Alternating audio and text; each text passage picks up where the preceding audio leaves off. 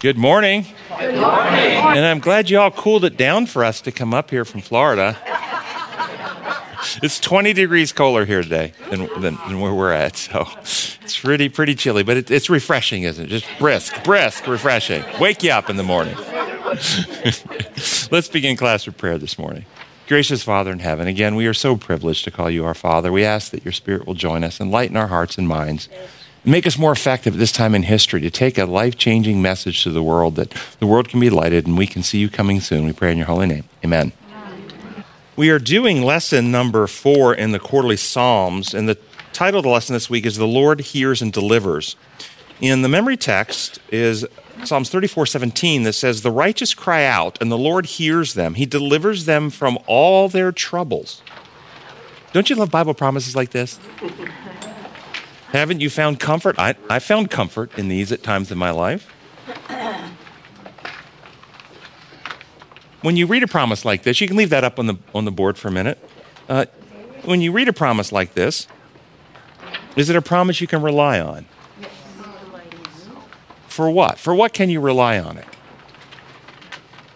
Does God always deliver those who cry out to Him? If God does not deliver someone who cries out to him, and we're looking at this text, the righteous cry out and the Lord hears them. He delivers them from all their troubles. If someone cries out and not delivered, does that mean they're not righteous? No.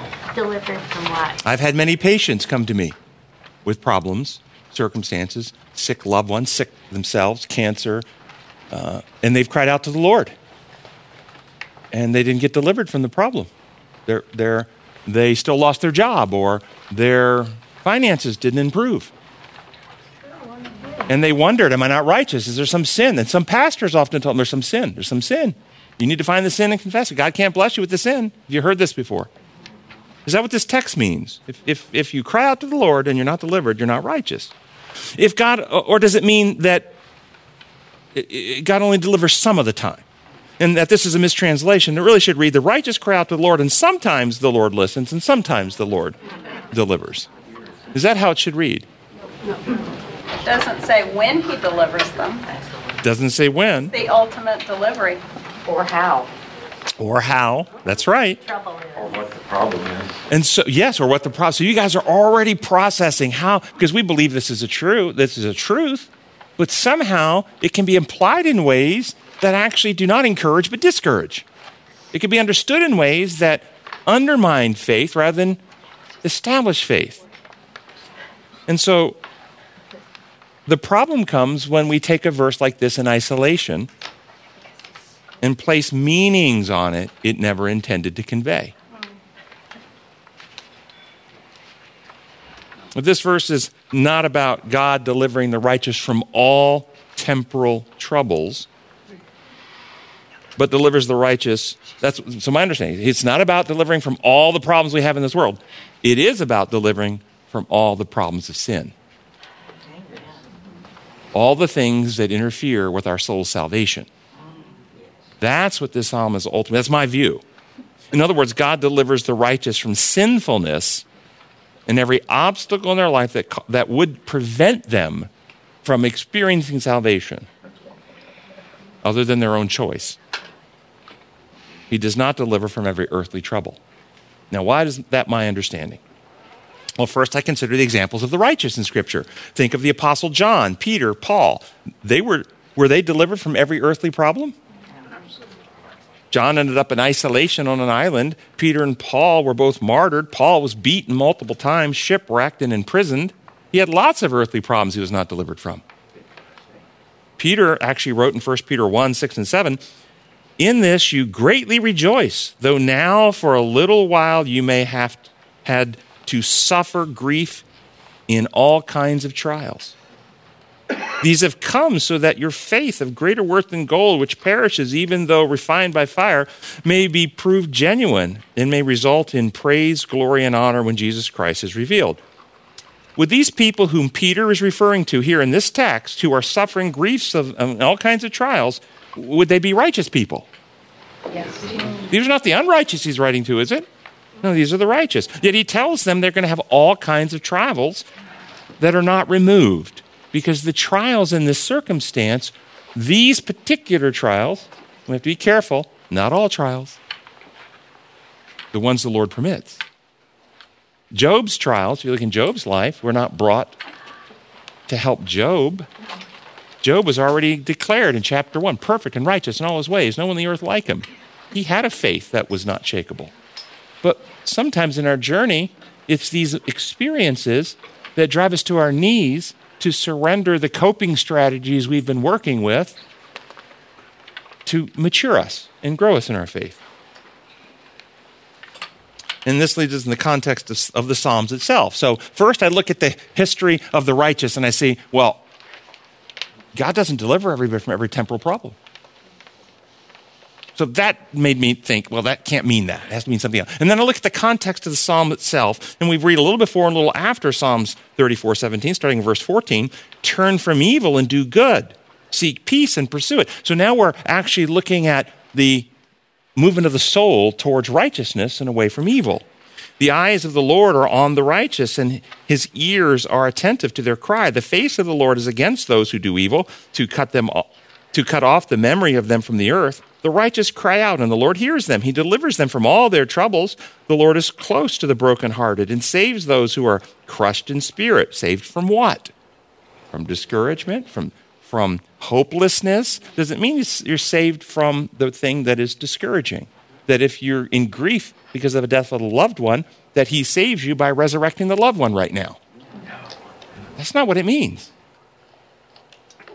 A righteous man may have many troubles. There it is. A righteous man may have many troubles. But didn't we just hear that the Lord delivers us from all troubles? But we have many troubles.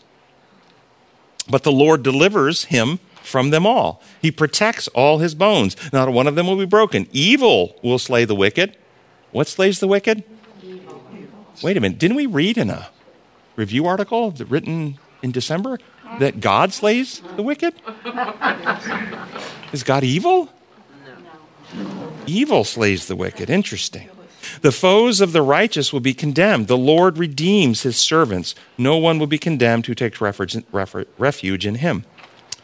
So, understanding the overall context of Scripture, the grand central theme, the purpose of the Bible, which is the purpose of the plan of salvation, it's not the purpose of health and wellness on this earth right now not the purpose of glorifying self over others, rising up and being able to dominate. That's not the purpose of the Bible, teaching you how to live so that you can have more than others. It's the per- plan of salvation is the purpose of the Bible, isn't it?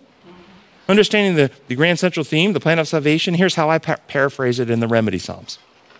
Those set right with God call to him and he answers them. He heals them from all their sin sickness. That's the troubles that we're delivered. We're always delivered from sin sickness. We're always delivered from fear, from guilt, from shame, from self loathing, from hopelessness. We always have peace with God when we seek the Lord. That's the deliverance. First paragraph in the lesson says Again and again, the Psalms highlight the truth that the sovereign Lord who created and sustains the universe also reveals himself as a personal God who initiates and sustains a relationship with his people.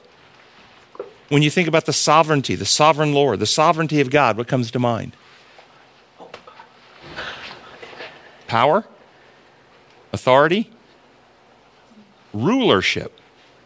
I mean, seriously, when, I hear sovereignty, I think of ruler, rulership. He's sovereign, he's ruling. You don't think of that?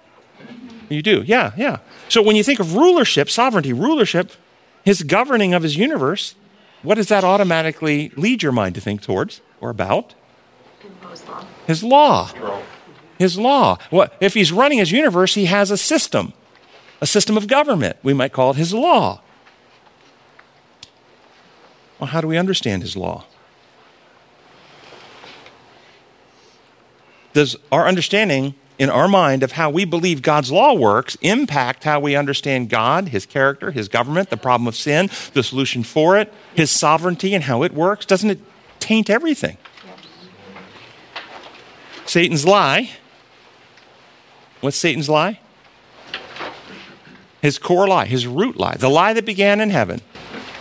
God's law acts God's like law functions like human human law. law. God's law is the type of law creatures make. Right. The Lord is the creator. He speaks into reality everything space, time, energy, matter, life. He creates reality. And as creator, his laws are the laws upon which reality function. They're physical, law of gravity, laws of physics. They also have laws that govern how minds operate. The law of love, which is the principle of beneficence or giving. The law of liberty. Law of exertion. If you want something to get stronger, you must exercise it because if you don't use it, you. It's a law how things work. He governs and sustains reality, how reality works. These are his laws, including the moral laws. Created beings can't make reality, so we make up rules. We call them laws, but our rules don't actually directly impact reality. 35 in a 30 zone, there's no direct impact from reality of going 35 in a 30. There's only an impact if the Collegedale police catch you no one here has ever had that joyful experience. And an external judiciary examines the evidence and pronounces a judgment and inflicts a punishment. This is how human laws work. And this idea of law, how God governs, his sovereignty, is at the root of Satan's rebellion in heaven. If you value the book Desire of Ages on page 761, Ellen White wrote, In the opening of the great controversy, Satan declared the law of God could not be obeyed. If, if a man should transgress, they could not be forgiven. Every sin must meet its punishment, urged Satan. Satan. Transgression requires punishment. You must punish. Because if the law works like our law, if there is a law and you don't inflict punishment for it, then everybody gets away with anything. There's chaos, there's no justice, and so justice equals punishment. And this is the Romanization of Christianity. This is what has corrupted the church. So, our new magazine we're releasing today, and it will be available in the back after class, is The Lie That Deceived Angels Infects Christianity and Delays the Second Coming of Christ. And, it- and this lays out the lie from its origins. It puts it in the context of Reformation and the reformers, and how the reformers were re- reforming against the Romanization of Christianity, the idea that God runs his universe like a Roman Caesar runs Rome with a system of rules that he enforces with external punishments. And how, as the Reformation came along, there, there came a group of people from a wide background of denominations uh, Methodist, Congregationalist, Baptist that came together and advanced towards the advent of the Messiah, these Adventist reformers. And the Adventist reformers were blessed with the advancing, unfolding light that Galatians chapter 3, the law that was added, was the Ten Commandments. This was 1888, Minneapolis. Jones, Waggoner, and White presented this that the added law of the Ten Commandments, that the law added that Paul, as our schoolmaster, Jesus Christ, was the Ten Commandments. The legalist in the church rejected this. This was the General Conference president and those who aligned with him. And they rejected this. And they said, oh no, only the ceremonial law was added. The moral law of the Ten Commandments is eternal. Well, they took this position because they were afraid if you say the Ten Commandments are added, then somehow the Sabbath is not eternal. And it would undermine uh, the, the seventh day Sabbath, which was very important to the early church. And the Adventist church had been wandering in the wilderness, teaching imperial law. And I have documentation here from the reformers, reformers from history, reformers in the Adventist church. Uh, the, there's a whole section in here that goes through the, the landscape of Christianity from Roman Catholicism, Eastern Orthodox, Methodist, Reformed theology, evangelical, Pentecostal, Seventh day Adventist, showing that the whole landscape of Christianity is infected with this idea that God's law works like human law, and therefore, God is the source of death inflicted upon people as punishment, and ultimately that God killed Jesus at the cross. This is what's taught across the landscape, and that God requires payment made to Him, and Jesus stands to offer His blood to the Father to pay the Father so the Father won't kill us. This is all paganism, it's all Romanism, it's all corrupt. And the Adventist reformers were continuing the Reformation from Luther and, and all the other great reformers, advancing. And, and the call was no, we are calling people back to worship the Creator, Him who made the heavens, the earth, the sea. And in order to worship the Creator, you actually have to have a God who creates, and His laws are the laws upon which creation operates, not a system of rules. And, and if you read the opening of the Great Controversy and the, and the preface written by Ellen White, she says, uh, if you exchange God's law for human law, you end up worshiping a creature instead of the creator. And that's what we're doing. And that's why there's a delay, because God wants his people to worship him. Why does he want them to worship him, the only true God? Because of the law of worship, a design law. By beholding, we become changed. We become like the God we admire, esteem, and worship, neurobiologically and characterologically. And if you worship an imperial dictator who is a source of inflicted punishment, you become authoritarian. You become coercive. You become a rule enforcer. You become the thought police. You become critical, narrow, unloving, but you're only being just because you become like the God you admire or worship. This is a law. And thus, we have to call people back to worship the Creator. And so, this new magazine will be available. If you're watching online, have a U.S. postal address. We ship them anywhere with the U.S. postal address at no cost, no, no cost for the magazine, no shipping cost. If you're outside the U.S., uh, on our website at the end of class, these will be available for digital reading or digital download. So you can download the PDF files if you want to share with people that way as well. So, encourage you to check these out. And then after uh, you've read it and Romans 14, every person be fully persuaded in their own mind. Remember, Come and Reason Ministries is not here to tell anybody what to think. Right. You each have your own identity, your own ability to think and reason, your own mind, and God wants everyone to develop their own reasoning skills. Come, let us reason together, though your sins are like scarlet. So, we're here to present evidences, truths, ideas, perspectives to challenge thinking, but every person must weigh it out for themselves and be fully persuaded in their own mind, Romans 14 5. And then, if you are, after reading this, you go, Yes, this makes sense to me. Then join us and share this. Share it with as many people as you can of any denominational background. I think you'll find it very helpful. So, the one lie about the law bends, twists, and perverts everything we teach about God, the sin problem, the plan of salvation. And so we end up in a theology that actually supports Satan's view of God. With that in mind, let's consider Psalm 75 and read it through the Good News translation and see how the translators, and if, if anybody is bilingual, you know that there essentially is never one meaning to a word. Even the word church. If, you think the word church, the church can mean the building, the church can mean a denomination. Well, in our church, we teach the church can mean the church invisible, that Christ died for his church or he sacrificed himself for his church. So even the word church has multiple meanings. And when you do translation, essentially every word has multiple possible options. And so uh, I don't believe anybody has done anything nefarious in these translations at all. They chose legitimate words that mean that are legitimate options for this, but when people translate, they have a certain assumption, certain belief system, certain way of viewing it. And if you go to the Bible already believing without question God's law works like human law, it's a system of rules and justice requires enforcement, then when you read certain things, that's what makes sense to you. So you bring over those ideas in the translation. You're going to see some of this. We're going to look at Psalm 75 from the Good News, and then I'm going to contrast and we'll explore how I put it in the remedy and why. Start in verse 2. I have set a time for judgment, says God and I will judge with fairness. Now, that's from the good news. Can you, as you read that, that really leans your mind towards a judicial system, doesn't it? It doesn't have to, but you have to really work to not see a judicial system there. The automatic way of saying that is something judicial. He's going to judge, there's a judgment, tribunal of some sort. Doesn't it lean your mind that direction? Okay, here's how I, put, how I put it in the remedy God says, When the time is right, I will unite my people and govern them uprightly. Do those two speak the same idea to you? No, not at all. Because the words that are translated judgment and judge are actually the words about governing. They're the words, the same Hebrew words for government or governing. And so they can be, I'm going to govern uprightly, or so the uprightly is, is injustice. Uprightly or justly. Now, both are legitimate.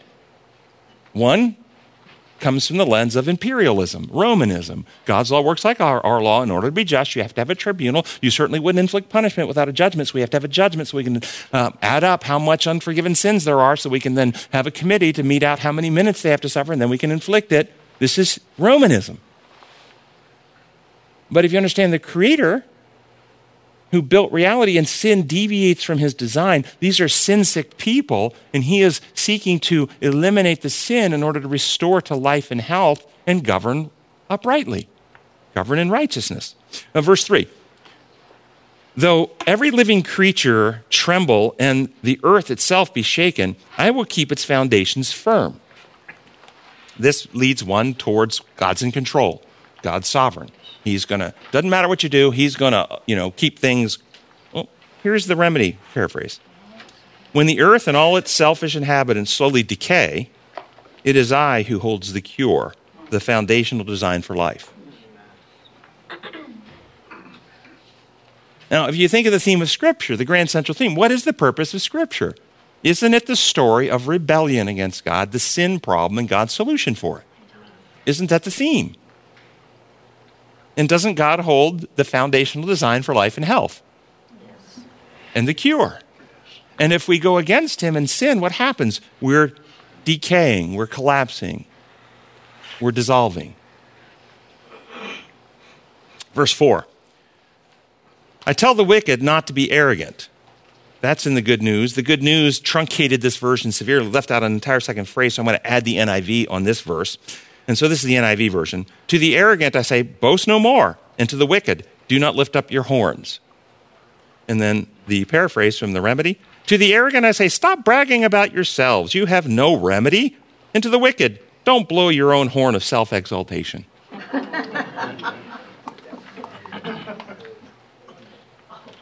I mean, what, is, what do we historically understand the, the problem the Laodiceans are? They think what about themselves? that they're righteous and holy and filled with all types of spiritual wealth and they have no need.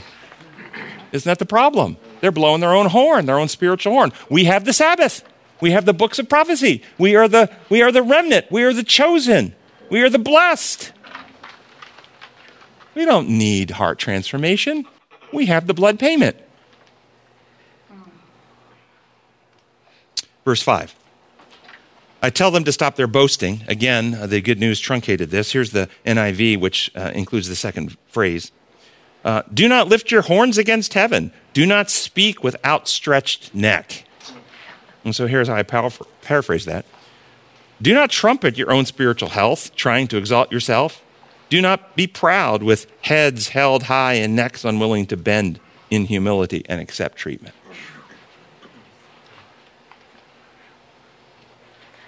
Verse 6 Judgment does not come from the east or from the west, from the north or from the south. It is God who is the judge, condemning some and acquitting others. Do you, do you see this has a very legal, when you read this, it's hard not to think you're in a courtroom, a judicial problem, you're in trouble, you're being examined. This is how I paraphrase that the exaltation and restoration of humanity does not come from anywhere on earth, east, west, north, or south. It is the Creator God who governs. The proudly selfish die while the humbly righteous live.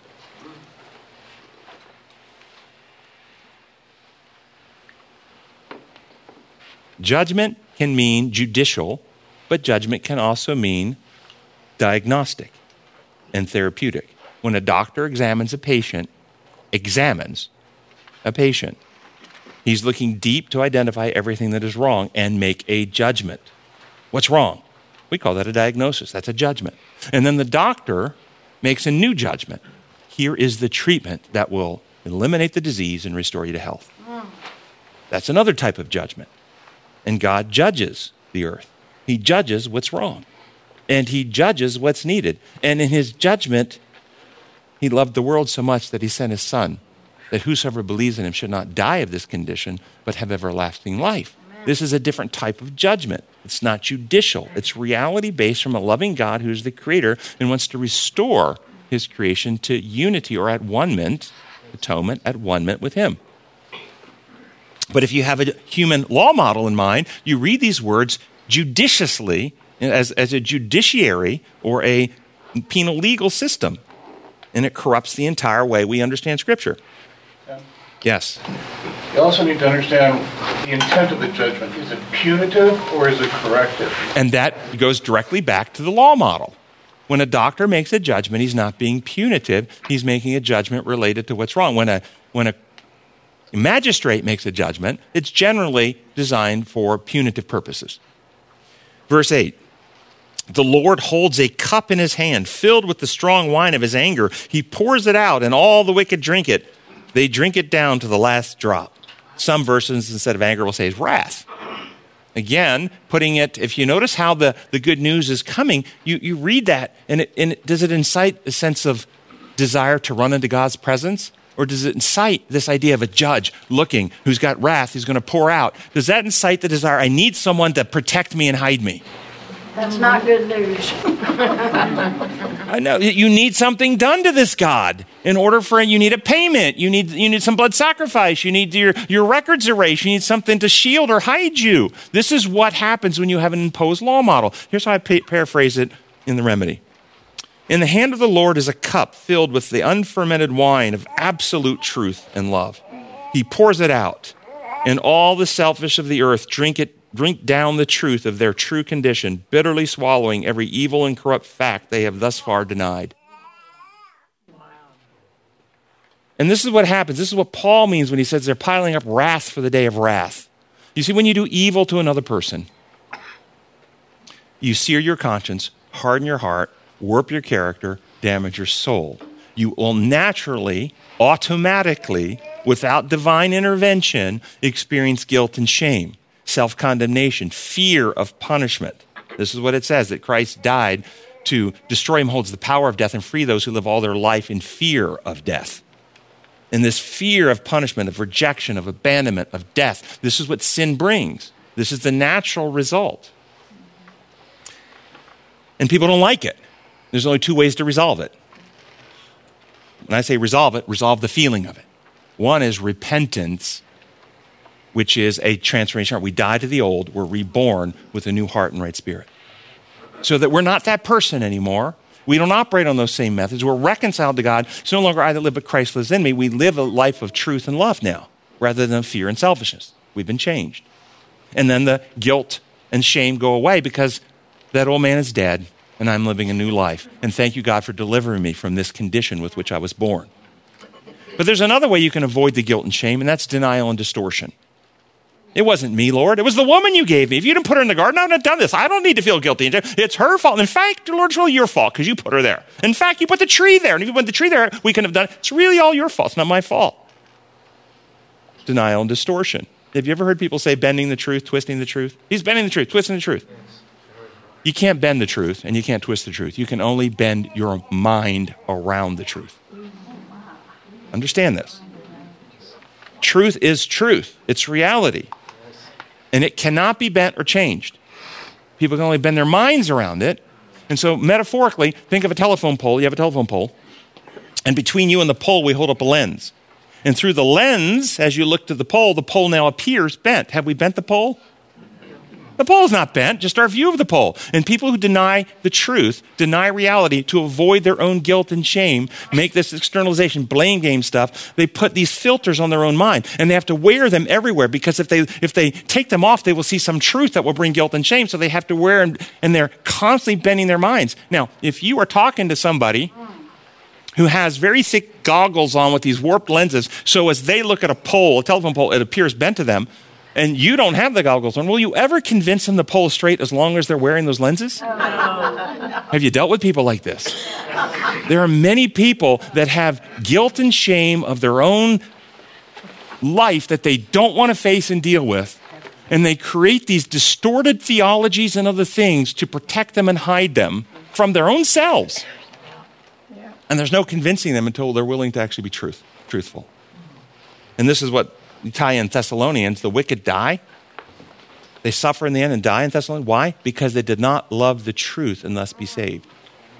Notice, did not love the, in other words, they, it's not that they didn't know the truth. And it's not that they didn't love their church or their theology or their 28 fundamental beliefs or their doctrines or their Sabbath keeping or their tithe paying. They might have loved all that stuff. They didn't have a love for truth. Thus, as truth came, and God is infinite, we're finite, truth is always advancing. they would not advance in truth. They had to protect the doctrines that they understood from advancing light. And so maybe, maybe at one point in time, in, in, AD, in, in BC 5, 5 BC, they're teaching the truth that we are God's chosen people. We have the books of the Old Testament Torah, and the Bible teaches that Messiah is coming through our families, and we're looking forward to him. And in 5 BC, that was true. But Jesus came and they rejected that truth. They didn't advance with advancing light. And today, there are people still claiming those Old Testament promises that the Messiah is coming through some Jewish family today to be born on earth for the fourth time. They will never advance in truth. They will never until they're willing to give up the lie that they're believing. So that truth is no longer truth to them. It keeps them from accepting the truth. And this happens in Christianity when we won't accept the truth about God's law, when we hold to the Roman view of law. So it talks about the, the wicked are boasting. Oh, I didn't read my, my, my version yet, did I? Of that, or did I? Yes, I did. Yes, I did. So why, why uh, swallowing every evil fact says, so this, the wicked boast in vain. Well, the wicked boast in vain because it would be like this uh, boasting in vain, declaring that people who jump off the Empire State Building live longer than those who take the elevator down. it would be like claiming that cigarettes improve lung function. I've had occasional patients say that. I breathe better when I smoke. It would be like putting a screen door on a submarine.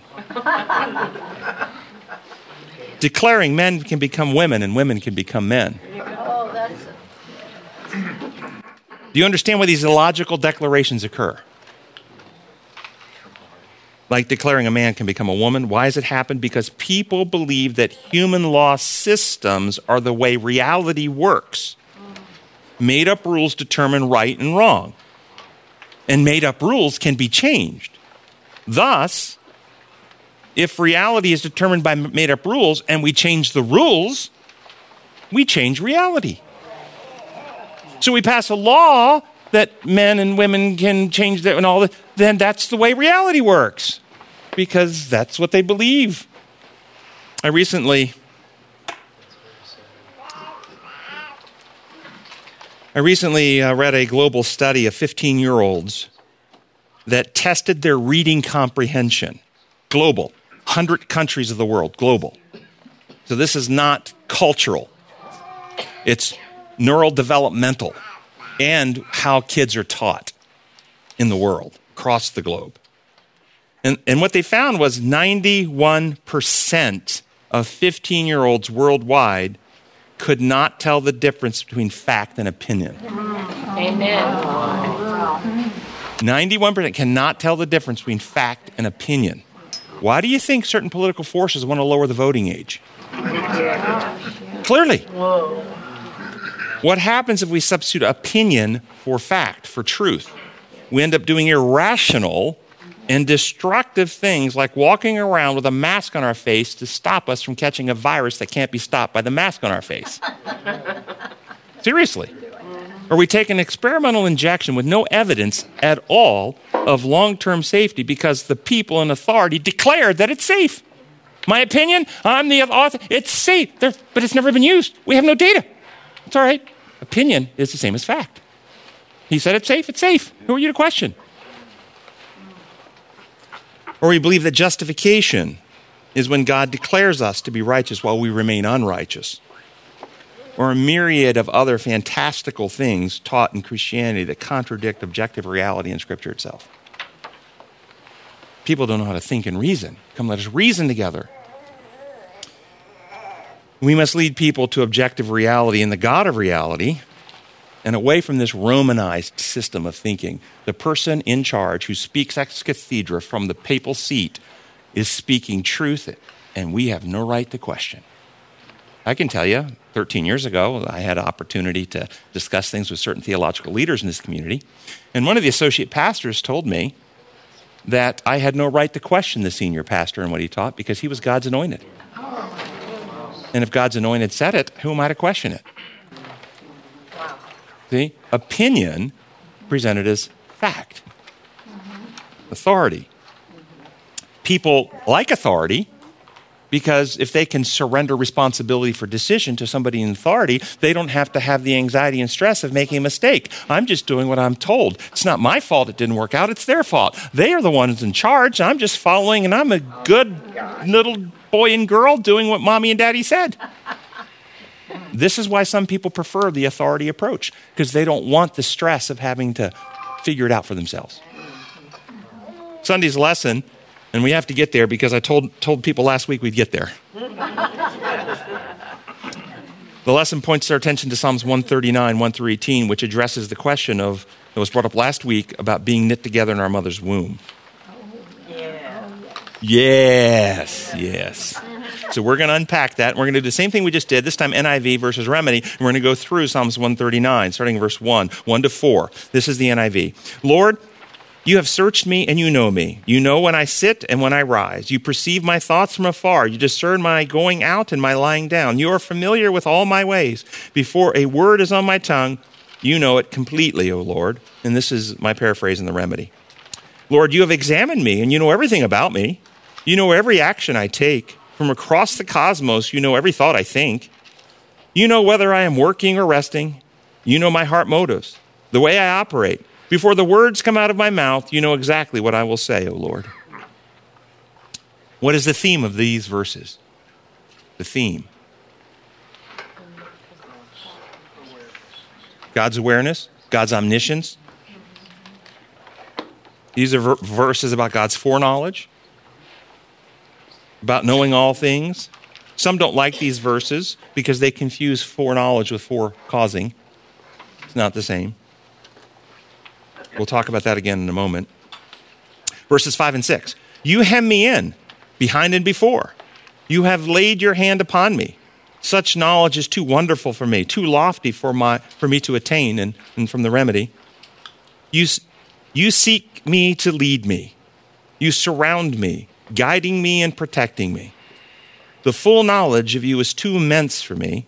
You are infinite, and I cannot comprehend it. Is there a difference in those translations? The first four verses were very similar. Do you see any differences here? No. Yes. You hem me in, behind and before. It could be I'm in a play. I'm in a playpen. I can't get out and have freedom. Oh. Sounds like, yeah, constrained. I'm restrained. I'm held back. I'm not free. I'm imprisoned. It could be hemmed in, depending how you understand it. You lead me, you, you seek to lead me, to surround me, guiding me, and protecting me. Oh, wait a second. Now I've got the hedge of the protection we see in the book of, uh, of Kings, where, where Elisha sees the, the angel armies all around. We, we're, we are hemmed in. We're hemmed in with grace, with love. With, but see, hemming in, it requires a certain understanding for it to be a joyful thing rather than a constraining thing. So, so I don't have a problem with hemming in if we understand it in those lights, but it, it lends itself a little bit to maybe being understood in a, restraining light rather than a protecting light. I, I read hemming as more of a protective ring than a constraint. And that's a great way to read it. That's a great way to read it. Like Job's hedge. Yeah, that's a great way to read it too. These are excellent ways to read it. Certainly correct. But I, I know that, uh, that when I was a kid and I was hemmed in by my parents' rules and the, and the fence and in Collegeville Academy's uh, principal. And uh, You were not hemmed in much. oh, I was hemmed in a lot, but we won't talk about that. Always dangerous to talk about your child with mom in the room, you know? So, verses 7 to 12. Where can I go from your spirit? Where can I flee from your presence? If I go up to heaven, to the heavens, you are there. If I make my bed in the depths, you are there. If I rise on the wings of the dawn, if I settle in the far side of the sea, even there your hand will guide me, your right hand will hold me fast. If I say, Surely the darkness will hide me, and the light become night around me, even the darkness will not be dark to you, and the night will shine like the day, for darkness is as light to you. And from the remedy, where can I go and be away from your spirit? You sustain all reality. Where can I flee and be beyond your presence? If I go to heaven, your sustaining presence is there. If I sleep in the grave, your sustaining presence is there as well. If I rise with the beams of the sunlight in the east, if I settle beyond the ocean waves in the west, Even there, your hand w- would guide me. The one at your right hand would keep me safe. I could claim the, that darkness will hide me and the light around me be turned to night, but my claim doesn't change reality, and no darkness is impenetrable to you. For night becomes day in your presence, and darkness becomes light. So, the themes of these verses again speak of the omniscience and omnipotence of God. The remedy emphasizes the reality behind these truths that God is the creator and the sustainer of reality. Thus, it's not magic or wishful thinking, it's, it's the way it works. All nature is sustained by Him, created by Him, sustained by Him. So, He is, His presence and energy are there, holding it all together all the time. We can't get away from that in this, in this reality. And the remedy emphasizes that the right hand of God is a symbolic representation of the Son of God who stands at the right hand. Jesus is the member of the Godhead who wields the power of God. Through all him, through him all things are made, and without him nothing was made that has been made, and through him all things are sustained. And so that right hand is our safety is the right hand of God because our safety and security and redemption are found in Jesus. So it, it emphasizes that by capitalizing right hand. Now we get to the verse that, in my opinion, have been verses that, in my opinion, have been misunderstood to teach something never intended and not found in the verses themselves. And I, I, I prepare myself because this, uh, for some reason, has become extremely emotional to lots of people, and they get very uncomfortable with a exploration possible other ways to understand these texts. So I encourage you, if you get a gut emotional reaction, to pause and go, wait, let me think that through. But it's okay at the end of the day because Romans 14, every person be fully persuaded in their mind. It's okay with me if you don't agree with my, my understanding of these verses, but I'll, let me explain it to you. So here's out of the NIV. For you created me, for you created my inmost being. You knit me together in my mother's womb. And from the remedy, for you have redeemed my heart and mind. You covered me with grace from the moment I was conceived in my mother's womb. Do those say the same thing to you? these are quite dis- distinct and different. Which do you think is more accurate?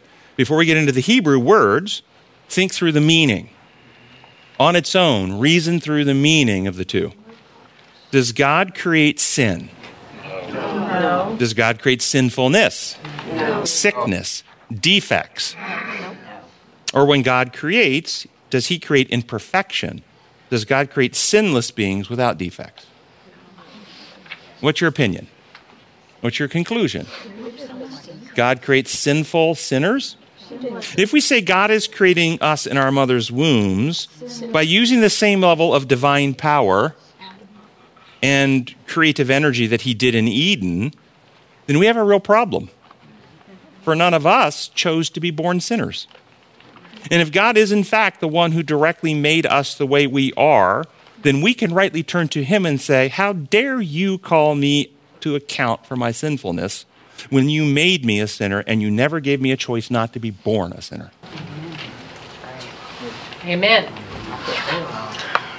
In other words, to interpret that this text to mean that God directly made each one of us by his divine action is to make God the source of sin and also our personal individual sinfulness. This is a lie. Let me, let me do the whole explanation and we'll take questions. God created Adam and Eve directly in Eden and they came into life sinless beings. But when he created them, he endowed them with an ability before they sinned to be fruitful and multiply.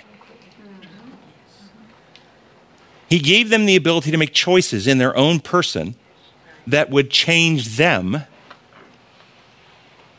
and they would be able to pass those changes on to their kids to make their kids more and more in their image. These are epigenetic modifications. And because they sinned, these propensities of sin are passed on to the children, as the commandment says, the sins pass down three and four generations. Yes. And we have good science now of epigenetic modification. The, the, the DNA is a sequence of DNA is the actual library of information. Epigenetics are the molecules that sit on the DNA, telling the DNA which ones to express and which ones not to express, which books to open and which books to keep closed in our library of information. Parents not only pass along the library of information, they pass along the instructions on the constellation of how to express those genes. And parents who have lived holy and healthy lives will pass along instructions that give advantages. And parents who have um, have had children before they've got victories, let's say, will pass along disadvantages. And this is well documented. So people who, so I, I, I do, I have an entire lecture on the developing brain multiple studies on epigenetics and how um, our genes are constantly being uh, their expression is being altered. In fact identical twins at birth have like 98% of their genes expressed exactly the same. By the time they're 60 uh, it's only about 25% are still expressed the same. Their life experiences even though they have the same sequences has caused epigenetic modifications and if you've known identical twins they're not identical people. They change themselves based on their choices and we pass those things along as well Thus, God created Adam and Eve with an ability to change themselves, which they did, and they corrupted themselves into sin. And then when they had children, they had children born like them, not like God created them. They were born in sin, conceived in iniquity, Psalms 51 5. Further, the Bible tells us that we are one human family, all branched out from the human family tree that descended from Adam. Thus, we are all in Adam when Adam sinned, offspring of Adam, not new creations. Get your mind around this. Not new creations by God. We only become new creations by God's divine power at conversion when we are reborn. And Paul wrote in Corinthians, 2 Corinthians 5:17, "Therefore if anyone is in Christ, he is a new creation. Amen. The old is gone, the new has come." That's when God uh, uses divine power in our individual lives now to convert, transform, renew us in righteousness. So we are new creation by rebirth, not our first birth. We are new individuals descended from Adam by our first birth, but that is part of the old creation, the old creation damaged by Adam's sin. Our first birth is not the action of divine energy to create a new species and new humanity, but is the outworking of God's gift of procreation given to humanity. So, the way God uses divine power, prerogative, action, initiative, and energy to create a new purified humanity is the work of Jesus Christ as our Savior. That's a divine act. So I cannot accept the idea that Psalms 139 means that God acts directly to create each one of us as individuals as new creations. Then, now, now with all that reasoning, Let's look at the language. And after we look at the language, we'll take your question. So remember, my paraphrase said, For you have redeemed my heart and mind. You covered me with grace from the moment I was conceived in my mother's womb. And here's a footnote in the Remedy Psalms, and we're going to go through the footnote. The Hebrew word translated in many versions as formed or made, quana, and according to the new Amer- is quana, and according to the New American Standard Hebrew, Aramaic, and Greek dictionaries, is translated most commonly as bought by purchased, and also redeemed. That's the same word that they translate as formed. The Hebrew word translated as inmost being is kil- kilyah and means seat of emotions or affections. Thus, the, uh, my, uh, my translation as heart and mind. The Hebrew word translated as knit me together, according to the Enhanced Strong's Lexicon, is sakak. Uh, 23 occurrences and translates as cover 15 times, covering twice, defense once, defended once, hedged in once, joined together once, set once, and shut up once. Contrary to popular translations, the context of this verse is not about physical embryological development or God using power to physically create a new human life, but it is about the plan of redemption. The psalmist in Psalms 51:5 describes that he was born in sin, conceived in iniquity, and here acknowledges that despite his sinful origins, God was already there acting to redeem and cleanse him from sin. Amen. That's what this is about. That's my view. Okay, question. I agree with what you say. But as last week, I said it, I took great comfort in the fact that, you know, because of the abuse I went through and growing up, that, okay, he, he knit me together. Okay, so now I've got to relearn but he knits us together through his design. He wrote the code, he gave the gift, he sustains his ongoing laws of health, and thus his energies are involved in our decision making to procreate and have children in our image. So without his life giving presence and power, this wouldn't happen, but he is not making a divine act. Okay, so my personality, my outgoing personality, um, all of that, he did not give me. He gave it to you in his system of inheritance that he wove into the creation human, I- In the DNA. into the DNA. Oh, he, yeah. he gave Adam and Eve the ability to create. So you inherited things from your parents. He didn't decide what your eye color would be. He didn't decide your, what your natural hair color would be. Notice how I said that, natural hair color, folks? Okay. he didn't decide that. That was all genetically determined. And, and the things that we experience in utero, not only do we get the DNA sequences, we get epigenetic modifications, and, and then we get neurodevelopmental things that happen based on um, whether we, our mothers get infections when we're in their womb or whether they eat nutritiously or don't eat nutritiously and so forth. This all ep- epigenetically changes us as well Or drink alcohol. or drink alcohol, all these types of things, smoke marijuana. This changes the developing person. God is not making these decisions for this infant to be formed in this way. It's all design law. It's all design law. That's exactly right. And then we'll close out this, uh, this psalm. Any other questions about that? Is, have you heard it this way before? I like the end of it where you said at birth he gives his grace.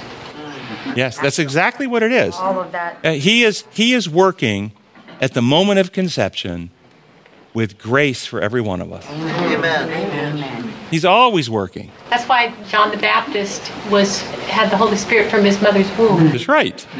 Exactly right. To, to presume that God has direct impact on the embryology development would have some interesting discussions and impact on teratology. Exactly right. I mentioned this, and I think it's in my, I think it's my book, The God-Shaped Brain. There's a whole section on there uh, because I have patients who, why did God want my child to be born with this problem? Why did God design me to have schizophrenia? Why did God blah blah blah blah blah? Why did God want? Who sinned that this man was born blind? Him or his parents? This question has been going back a long time. So it's okay for us to, as we are um, growing a child, okay, to ask the Lord to bless this child, to protect this child, to make this child to be everything that He can create it to be. Where where does our our faith in God's blessing of this new creation come in? So what, what is the plan of salvation? What is the whole book of Scripture about? Is it about if you do right, you get good physiological, it's the health, wellness gospel. You keep the rules, you trust God, you have faith in God, you're guaranteed good health and wealth for you and your family. No. So when we pray for these blessings on our family and kids, yes, we certainly do. Uh, the older I get, the more I've appreciated the health I used to have. My body cannot do the things my body used to be able to do. Aches and pains and things that happen. This is that aging thing. God did not, God did not design aging. Understand that. And any health problem that any infant or any adult has, God did not design that. It's a deviation from His design. But the Bible is not a plan of, of physiological perfection. That's not its plan. That's, that's the glorification we get at the end. And that's the easy part. Snap the fingers, physiological fix like that. That's easy. What's the hard part? Hearts and minds. Heart mind transformation, winning from fear, selfishness, and distrust to love and trust. And thus, the whole plan, the whole Bible, and what we pray, if, you're, if we're really, we're praying that the Lord will work on the heart and mind to bring our children to the true intimate knowledge and friendship with Him. And certainly, we would like them to be healthy and wealthy. Nothing wrong with that, unless, unless the wealth would lead them to the Solomon trail. Think what Solomon did with wealth, Or the health to the Samson trail. or the health to Samson trail. There you go. Good examples that too much health and too much wealth Yeah, can be. And so sometimes the Lord doesn't. And I, I will tell you, there's been times I've prayed for miraculous wealth in my life, and God loved me too much to give it to me. no, really. Think parents. Parents, have your kids ever asked you for something that in and of itself was that, that whatever they asked, like money, in and of itself is not harmful. But you know, if you gave it to them at that time in their life, they couldn't handle it and they would harm themselves with it. yeah, yeah. Or we'd be gone. So we pray for these things, but always under the will of God and His grace and His sovereignty and His wisdom and His knowing the future. And ultimately, God's intentions for us are always better than our intentions. Amen. So we pray, yes, we pray. And remember the scripture all things are always good for, for those who love the, love the Lord and are called to his purpose, right? Is that what it says? All things work together for good. There are many things that are not good in this world. Having a child born with a certain physiological or, or other handicap or defect, that is not good. Who said that this man was born blind? Neither. This was permitted so the glory of God could be manifest in his life. Okay? This was not good, but God can bring good out of it. And that is often some of the things that we see um, with some of the struggles that we have. Yes? I think sometimes our misunderstanding is because we don't remember that we're not to be living in this world forever, that this world is not our home, and that we sometimes try to understand why things are the way they are when this is not our home. This, we're not made for this age. When we're redeemed, when we're saved, God has brought us to a new life that's higher above this earth that He's preparing us to go in. And sometimes a real challenge, isn't it? Is to see beyond the here and the now, to see the eternal realities, to see the movements. Of, don't, do you ever pray? And I have. And, and, and again, the Lord is gracious enough not to answer my prayer the way it is because I probably couldn't handle it.